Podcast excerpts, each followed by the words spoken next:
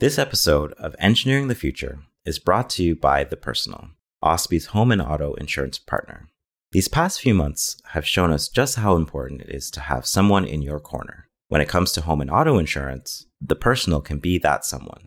If you would like to learn more about this exclusive program, visit thepersonal.com slash OSPE.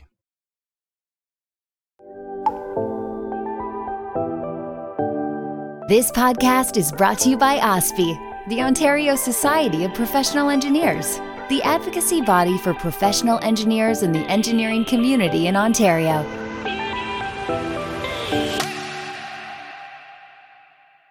Welcome to Engineering the Future, a podcast presented by the Ontario Society of Professional Engineers. I am your host, Jerome James. Today I'm joined by Emily Thorn Corthay, uh, professional engineer and founder of and president of Thorn Associates, an energy and carbon management consulting firm. Emily is also the chair of OSPE's Energy Task Force and is a former OSPE board member. She is the recipient of the 2020 International Energy Engineer of the Year Award from the Association of Energy Engineers. Uh, thank you for joining me today, Emily. Um, I'm looking forward to this discussion around decarbonization, uh, which means reducing the amount of CO2 uh, going into the atmosphere, uh, and energy management, which is the it's all about optimizing our energy resources and minimizing the amount of energy we use in our day to day lives and in industry. Um, so, to start off with, uh, can you start by elaborating on the concept of decarbonization versus energy management and how are they different and how do they complement each other uh, in your view? Thank you very much, Jerome. Happy to be here and thanks for uh, welcoming uh, me to your podcast. So, in terms of uh, decarbonization versus energy management, I would say that the uh, fundamental goals, although they can be aligned, they can also be different. So, energy management is typically focused on uh, energy cost reduction and energy waste uh, reduction. And decarbonization is really specifically about the carbon dioxide. Um, that is being released to the atmosphere. So they can sometimes be very much aligned, whereby uh, for example, fossil fuels um, are producing a lot of CO2, but by reducing their use, you'll reduce your energy costs as well. So those can be kind of one and the same. Where they can be different is in a um, clean electricity grid, uh, such as that of Ontario. Then, if you reduce your electricity, you will be um, improving your energy management by uh, improving or reducing your energy costs, your electricity costs. However, your contribution to decarbonization will actually be minimal because uh, reducing the electricity is already so clean, anyways, that reducing it substantially will only uh, provide very small benefit. Right. Interesting. Um, it, how does that relate to um, carbon equivalence? I, I, know that there's talk about um, measuring the effects of other gases being released by processes in industry. Um, can you uh, elaborate on what that's all about? So I believe you're referring to um, different types of greenhouse gases and their impact on um, the uh, climate change. And so each different types of, um, they actually go back to Kyoto uh, Accord gases, but now kind of Paris Accord gases, um, have different what is called global warming potential. And so, uh, and th- that actually, right. surprisingly, with the science, uh, it, it's revised, even though scientifically it's not actually changing, but our understanding of it is changing. So for um, CH4 methane, it's been revised. I think originally it was 24, and now the latest is 28. But it, you know, in and around about I would say around 25 times. Um, as potent as uh, CO2. So we oh, always wow. talk in the carbon management world about CO2e, which is CO2 equivalent, and you have to be really careful because CO2 equivalent is that it's sort of a mathematical formula to account for all of the greenhouse gases, not just carbon dioxide. And the way that you account for it is through this global warming potential uh, value. Interesting. Um, uh, the sciences told us uh, through many different jurisdictions um, that putting a price on carbon is actually one of the most effective ways of reducing uh, energy uh, or carbon emissions in society. Uh, do you, uh, from in March, the Supreme Court uh, of Canada upheld uh, the country's federal carbon pricing law, implying that they do have the right to impose such a law on the land uh, clearing the way to mandate each province uh, to implement their own carbon pricing plans. Um, and if they do don't have one uh, to the right standards, they can put out fines and and, and whatnot. Um, what is your view on this, and and how does it relate to uh, the energy management field in uh, going forward in Canada?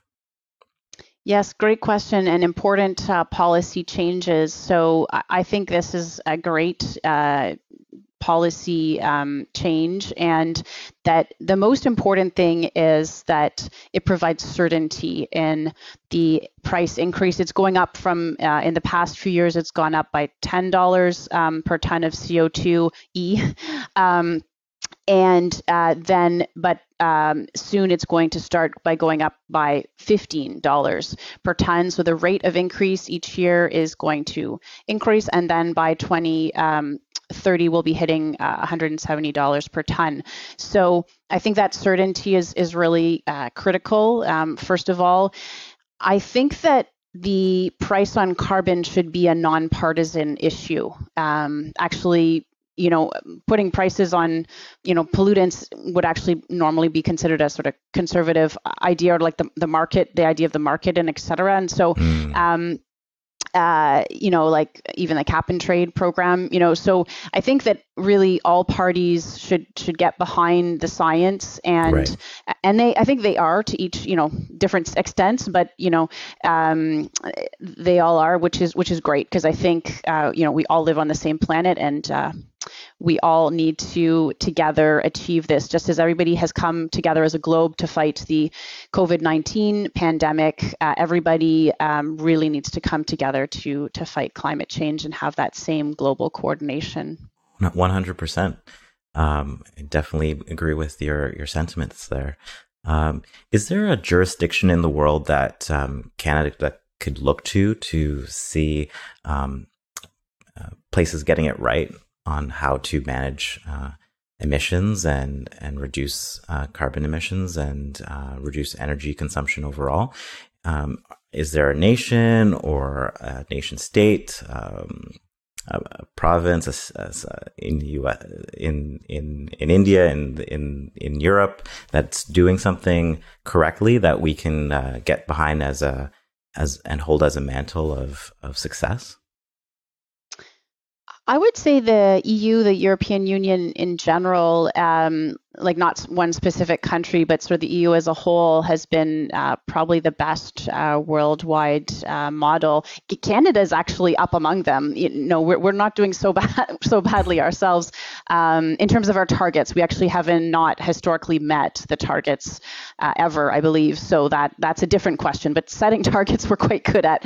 Um, the, e- the EU, I think, um, uh, is a little better be, at getting uh, achieving getting, those targets. Yes, yes so um, I personally always, when looking for sort of thought leadership, et cetera, turn to to Europe to um, to see what what different policies they're they're enacting, and I think that's a good good place um, to start.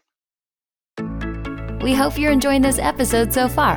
At OSPE, we're here for you, making sure government, media, and the public are listening to the voice of engineers.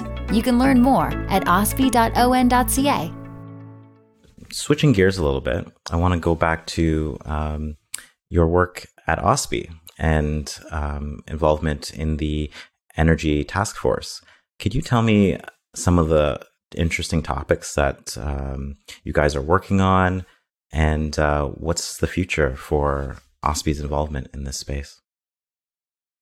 Yes, definitely. Actually, the Energy Task Force um, is very much aligned with decarbonization. There's also an environmental task force that uh, we aim to try and collaborate uh, on on joint issues. And right now, the Energy Task Force um, we are working on two main areas. Uh, one is the clean thermal energy. So, um, if you look at sort of areas where there's still lots of carbon in um, in the sort of Ontario, I guess, uh, uh, landscape, then as I mentioned, our electricity is actually not the place to look because it's already uh, very, very clean. What is the place to look is buildings, right. uh, hence mm. the clean thermal energy. Looking at heat pumps for anyone who's, you know, furnace, if they're natural gas furnace, which is a lot of um, Ontarians or more rural, even propane, et cetera, if you can get to a heat pump that's with electric, clean electricity, that's a fantastic and huge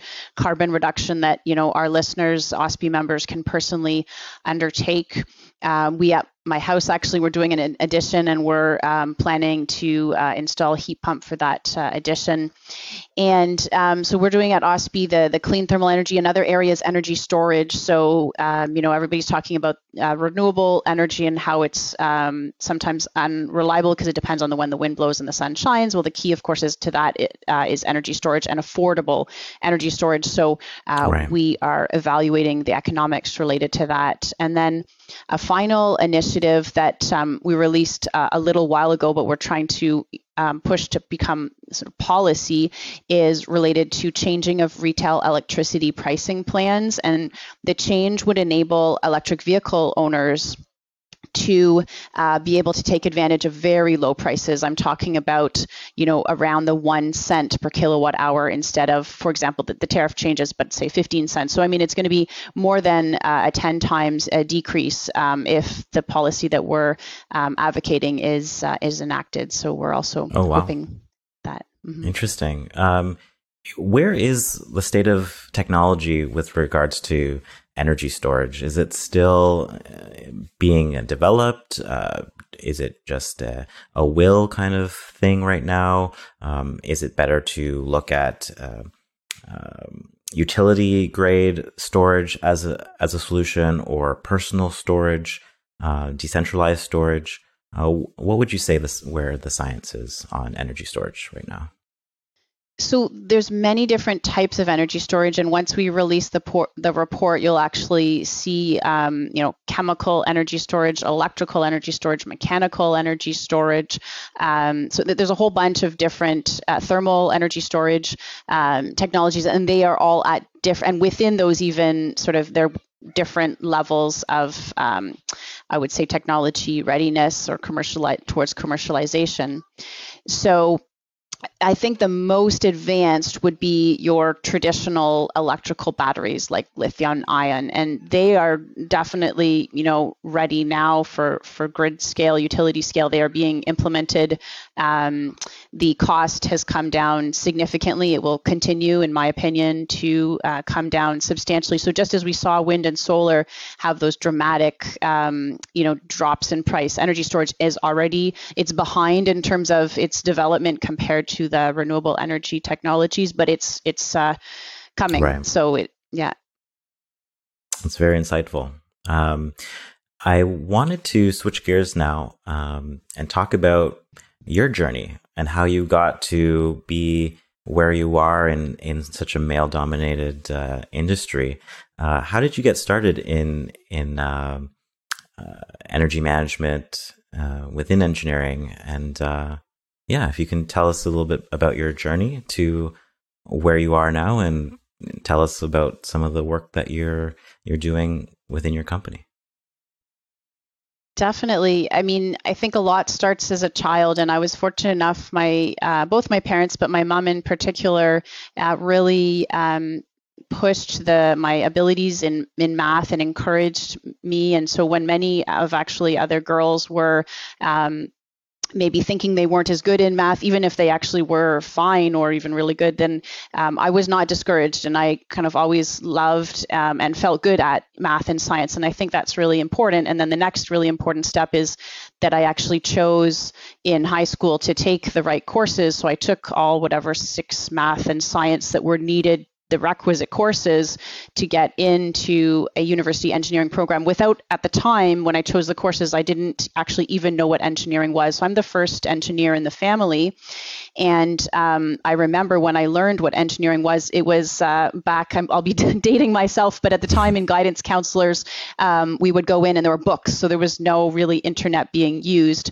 And um, in high school. And so you would go to the book of the university and i went to waterloo and i found out oh engineering is applied math and science and i thought that was the coolest thing ever because um, i didn't like the idea of theoretical i never liked proofs in math or anything like that but i loved the, the practical um, i actually as a kid wanted to cure cancer but but i can't stand being in hospitals or anything like that so i or you know i abandoned that quickly and i thought this gears. engineering yeah. yeah thing was really great so yeah from there you know got accepted into engineering at waterloo um, and uh, and then after school, um, I did my master's as well.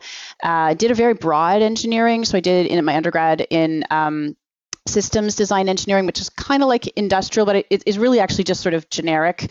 And um, and then I kind of uh, I guess I, I fell into a passion, which is fuel cells. Um, and uh, so I read an article in the Globe and Mail about fuel cells, and I thought this is the coolest technology ever. And so I decided to do my fourth year university project, and then I actually worked uh, in the field, did my master's, uh, specializing uh, in fuel cells, uh, also in mechanical engineering, and then went right into the work uh, world in in the fuel cell space. Um, and then to sort of end off, you asked how I got into energy management. After five years in fuel cells, um, at the time that was, uh, I guess, around 2000, or, sorry, 2008 or so. Um, the fuel cells were still nowhere near commercialization at that point, and I thought it was important to broaden um, my my future career prospects. Right. And so, um, energy management uh, seemed to be a bit uh, broader, and went into an engineering consulting company at that point. Um, stayed there for almost a decade, and then decided to uh, found Thorn Associates um, about three and a half years ago and never looked back. Loved the entrepreneurial life and uh, just hired actually our uh, first full time permanent employee. So we're very excited about that too. That's great. What kind of work are you guys uh, involved in currently? yeah, so yeah. Um, we have some really uh, exciting new projects. Actually, uh, we're doing a global climate change strategy for a mining company. Uh, we're also working with an industry association on a low carbon reduction roadmap and an energy intensity benchmarking. Um, and we're also just been awarded some funding from an innovation fund um, and uh, I can't talk about that because it's confidential, highly confidential. But uh, basically, yeah, taking a sort of proof of concept through to demonstration with a partner, et cetera. So, yeah, some really exciting work. That's great, and it was it was great to hear about your background. Um, uh, little do the the listeners know that uh, we both wrote our master's thesis on the same technology. Both did yes. something in, in fuel cells back in the day. So that's yes. a little similar common thread between the two of us. Um, yeah, uh, I want to ask you about engineers and engineering in general. Uh, what should the average engineer be thinking about when they think about sustainability? Is this only for energy management engineers, or should the common everyday engineer be thinking about these concepts? And if so, uh, how can they implement smart sustainability into their everyday practice? That's a great question, Jerome. I would say, uh, first of all, 100% uh, non energy management or carbon engineers uh, should, uh, yeah, 100%, I would hope, uh, be thinking about sustainability. All engineers, even if you're not an expert in that field, um, have an advantage over the general population in terms of the contribution that we can make um, because of our technical expertise um, and ability to problem solve and ability to think critically and understand complex information. So, um, first of all, I think, again, we have those abilities. And then um, in terms of putting them into action, there was actually uh, a fantastic um, report from the former uh, Ontario Environmental Commissioner. Unfortunately, the Environmental Commission office was uh, was decommissioned. Um, but the last report that they put out uh, before it was uh, the, the office was no longer, was on the average Ontarian's um, carbon footprint, and it's quite interesting. Um, the top four uh, thing things that um, account for over 50% of the average Ontarian's carbon footprint are number one in order driving. We're not doing as much of that. This was pre-pandemic, but still, you know, it'll come back. So we need to get to our right. EVs, and we do have mm-hmm. an EV, which is fantastic. Number two after driving is uh, home heating. So uh, we need to um, reduce our um, our again carbon footprint with our heating through, for example, heat pumps uh, flying. So flying, um, again, I can't actually. Those might be two and three, but certainly the flying has gone down because no one's flying. But when we do go back, uh, what we do is we have family in Europe. We do fly, but we at least purchase carbon offsets. It's not um, perfect, but electric airplanes are coming as well uh, sooner than we think. Short haul should be available for 2025. And wow, that's close. Yeah, yeah, it is. It's closer than most people think. And Canada, actually, in BC, we did one of the first electric flights. Um, either in 2019 or 2020 um, sort of still testing and, and but anyways uh, it's uh, they, they exist electric planes they're just uh, can't yet get i guess commercially purchased flights. And the last one is eating beef. So i would say to the average ontarian you know um, on your carbon footprint that's specific. And then also just generally if you can reduce your waste don't buy as many clothes don't buy as many toys for your kids. Um, try and reuse from your family uh, both you know clothes and toys etc um, when you can and just try and generally reduce waste. For sure. And i've, I've started to read re- press releases from car companies talking about um, ditching the internal combustion engine altogether by a certain date and um, uh, rolling out electric lines that you never even dreamed that it would be happening so quickly from SUVs right down to you know your subcompact. Um, these things are moving very quickly right now. Absolutely. I think again faster than most people would have realized. I believe there was three different announcements in Ontario of new um, EV electric vehicle um, manufacturing that that's happening or going in the works, and that that's huge. That's great. We have our mining resources that can you know mine different components that are needed for um, electric vehicles and we have lots of smart engineers to do all the consulting and engineering design and all of that to to make that happen. So right. um, ontario could be a, a real uh, leader in the ev uh, world and and it's a huge market it's the only market actually that's going to be there in the future. Um, so we need to get on board and every ev owner that i know myself included uh, would never go back to an internal combustion engine. They're just so fun, quiet. They're fast. Um, in addition to just not polluting, right? And so uh, mm-hmm. uh, they're they're great. Excellent. Uh, thank you for your insights today on on all things energy management and decarbonization. I have one last question for you, and that um, is with regards to OSPE. You're such a great uh, OSPE ambassador and involved in so many things within OSPE. Uh, can you answer the question why you are an OSPE member? Yes, I guess uh, many many different reasons. Uh, probably the first or most important reason is that I think it's essential that we advocate to government so that they can hear the engineer's perspective and mm-hmm. that government can therefore enact technically sound policies. Again, I'll um, parallel it to the COVID crisis. The government has, uh, you know, tried generally, there's been anyways generally to listen to you know the medical scientific community and try or they should you know ha- anyways we'll say that they have been trying to listen or at least publicly announce that right? So right. i think the same goes on the energy management carbon space that we need to really make sure that government is hearing the engineer's perspective. So i, I would say that's the number one. And then for all the listeners um, who might not understand the power and importance of advocacy because that takes takes a bit of time in your journey. And if you're earlier in your career, I mean, I would just say I started with a salary survey. That alone uh, is a reason to join OSPE. That was the original reason way back when I was a student. That alone is reason enough. And then there's all these other benefits um, in terms of insurance, et cetera. But, uh, but the advocacy is uh, really the key piece. Thank you so much for joining us today, Emily. Uh, Emily Thorn Corthay is a professional engineer and founder and president of Thorn Associates, an energy, carbon, and carbon management consulting firm. Thank you so much, Jerome.